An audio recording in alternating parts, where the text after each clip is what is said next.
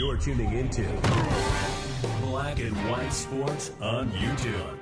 The no holds barred truth on sports.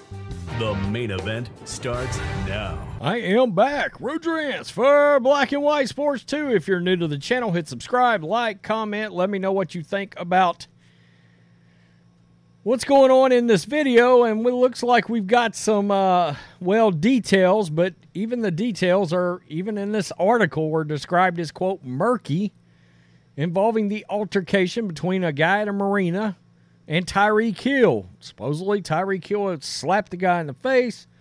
The police investigated. Supposedly, there's not going to be any charges filed. However, the the person that said altercation happened with, he's wanting charges to be filed in this situation. So, who knows where this is actually going to end up?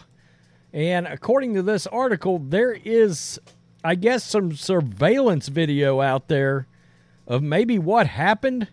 And of course, we all wait because it wouldn't shock me if somebody like TMZ or somebody else gets a hold of said surveillance video. That's what usually happens in a case like this. This is the Miami Herald.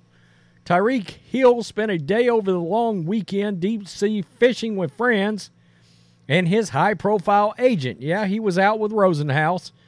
A successful outing that included a wild encounter with a large shark.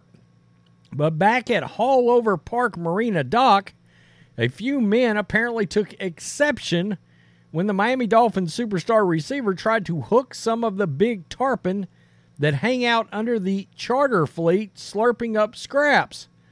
A prohibited and not sporting practice. Hill, according to law enforcement sources and dockside scuttlebutt, exchanged words with at least two men who told him fishing was off limits and one accused Hill of slapping him on the back of the head. That was one version of the altercation. But like many fish tales, the details are murky. Murky. A f- police report released late Wednesday made no mention of fishing for tarpon and said the argument began when a marina employee saw two women aboard a boat without permission. The report does not name Hill, but says when an employee approached the group, a man that was thought to be the Dolphin star began arguing with him, slapping him in the neck area with an open hand before being restrained by a few people. So we got a couple of different versions right there of the story. Okay, one is over some fish, the other one is over two women.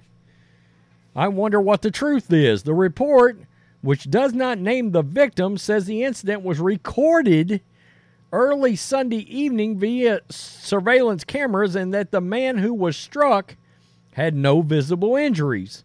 The report also says the manager of the Kelly fishing fleet, located at the marina, interacted with the group before the altercation about renting a boat, but they passed because it was too expensive. Two days later, Hill and the Dolphins weren't talking about what may have happened.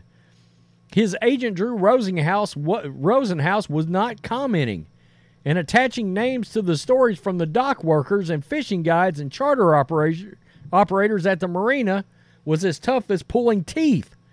Still, information gathered from um, various media sources and sources in and out of law enforcement, even from clips posted on social media by Hill's agent suggested a minor altercation, possibly after what had been a delightful, almost cloudless day in the ocean.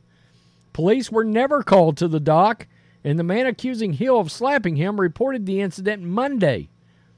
I guess the next day.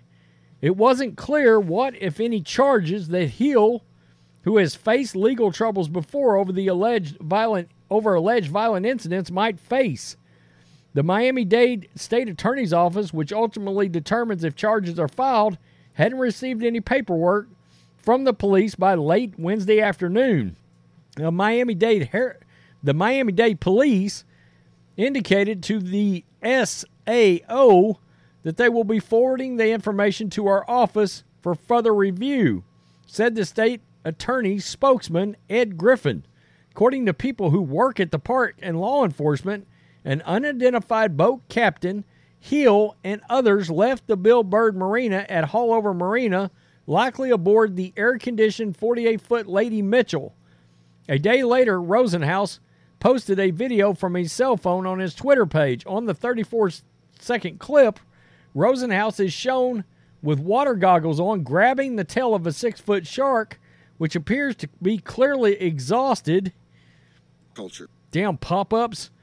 Uh, where am I at? Clearly exhausted after being caught. Nothing in the video that was posted to Rosenhaus Twitter page Monday indicates what boat Hill and Rosenhaus were aboard when the agent tussled with the shark. Quote, don't grab him. Don't grab him, Drew. We don't have enough insurance for that, one man warns, his voice rising. When the man asks Hill if he wants to jump in with Rosenhaus, the receiver replies, Hell no. in another clip posted on the same Twitter page, shows Rosenhaus grabbing the shark from another angle and then flashes quickly to Hill aboard the boat. Quote, The Florida man, there he is. Look at him go, a voice on the video is heard saying. The incident under investigation allegedly occurred when a vessel returned to the marina docking in one of the slots by the Kelly fishing fleet, dock worker said. According to people who worked on the dock, Hill noticed a large tarpon in the relatively shallow water near the dock, dock which was attracted by fish scraps from docked boats. Fishing from the dock is not allowed at the marina, but Hill may have been given some conflicting information. Sources said he asked the captain if he could fish and was told it wasn't permitted from the dock, but he could jump aboard an adjacent vessel and fish from there. Dock workers said one man first told Hill to stop fishing, then another, possibly a member of the family who owns the charter f- fleet, got close to Hill and also told him to stop. That's when Hill, according to p- police, was accused of slapping the man in the back of the head or the neck area. After that, Hill and his group ran off, the report said. Okay, here we go. Uh, the reporting regarding the late uh, the latest Tyreek Hill incident, the alleged victim reportedly doesn't want to press charges. The police, however, says he does. The investigation into Hill's role reportedly has concluded without charges. The police, however, say the investigation continues. Here's the first line from NFL.com Miami Dolphins wide receiver remains under investigation for allegations of assault and battery. Miami Dade, Florida Police Department confirmed to NFL media on Wednesday evening.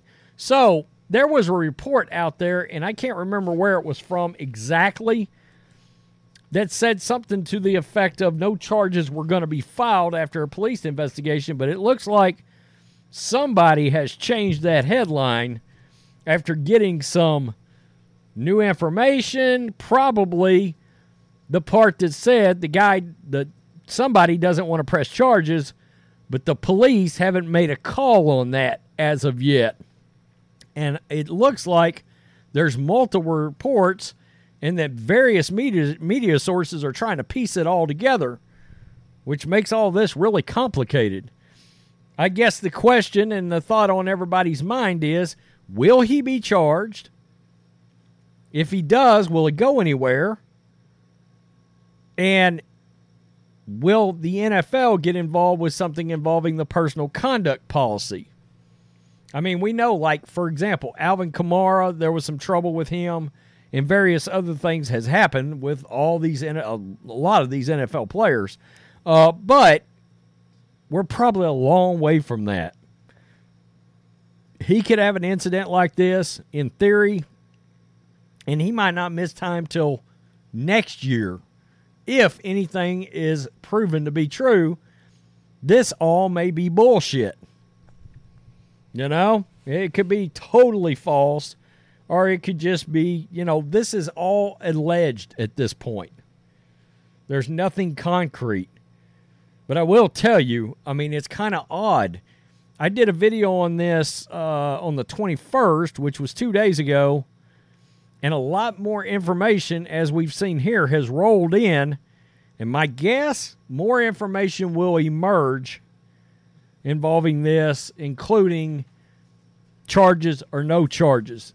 It looks like that will be up to police. There we go. Tell me what you think. It is, I mean, it's Miami's biggest weapon, no doubt. I mean, if something was to happen, this took a bad turn and and some much more horrid details come out, uh, who knows what would happen from there? But it's too early. We just don't know. We don't have anything more. I mean, details are murky, indeed. Peace. I'm out. Thanks for watching the show. Be sure to like, comment, and subscribe. Be sure to tune in next time on Black and White Sports.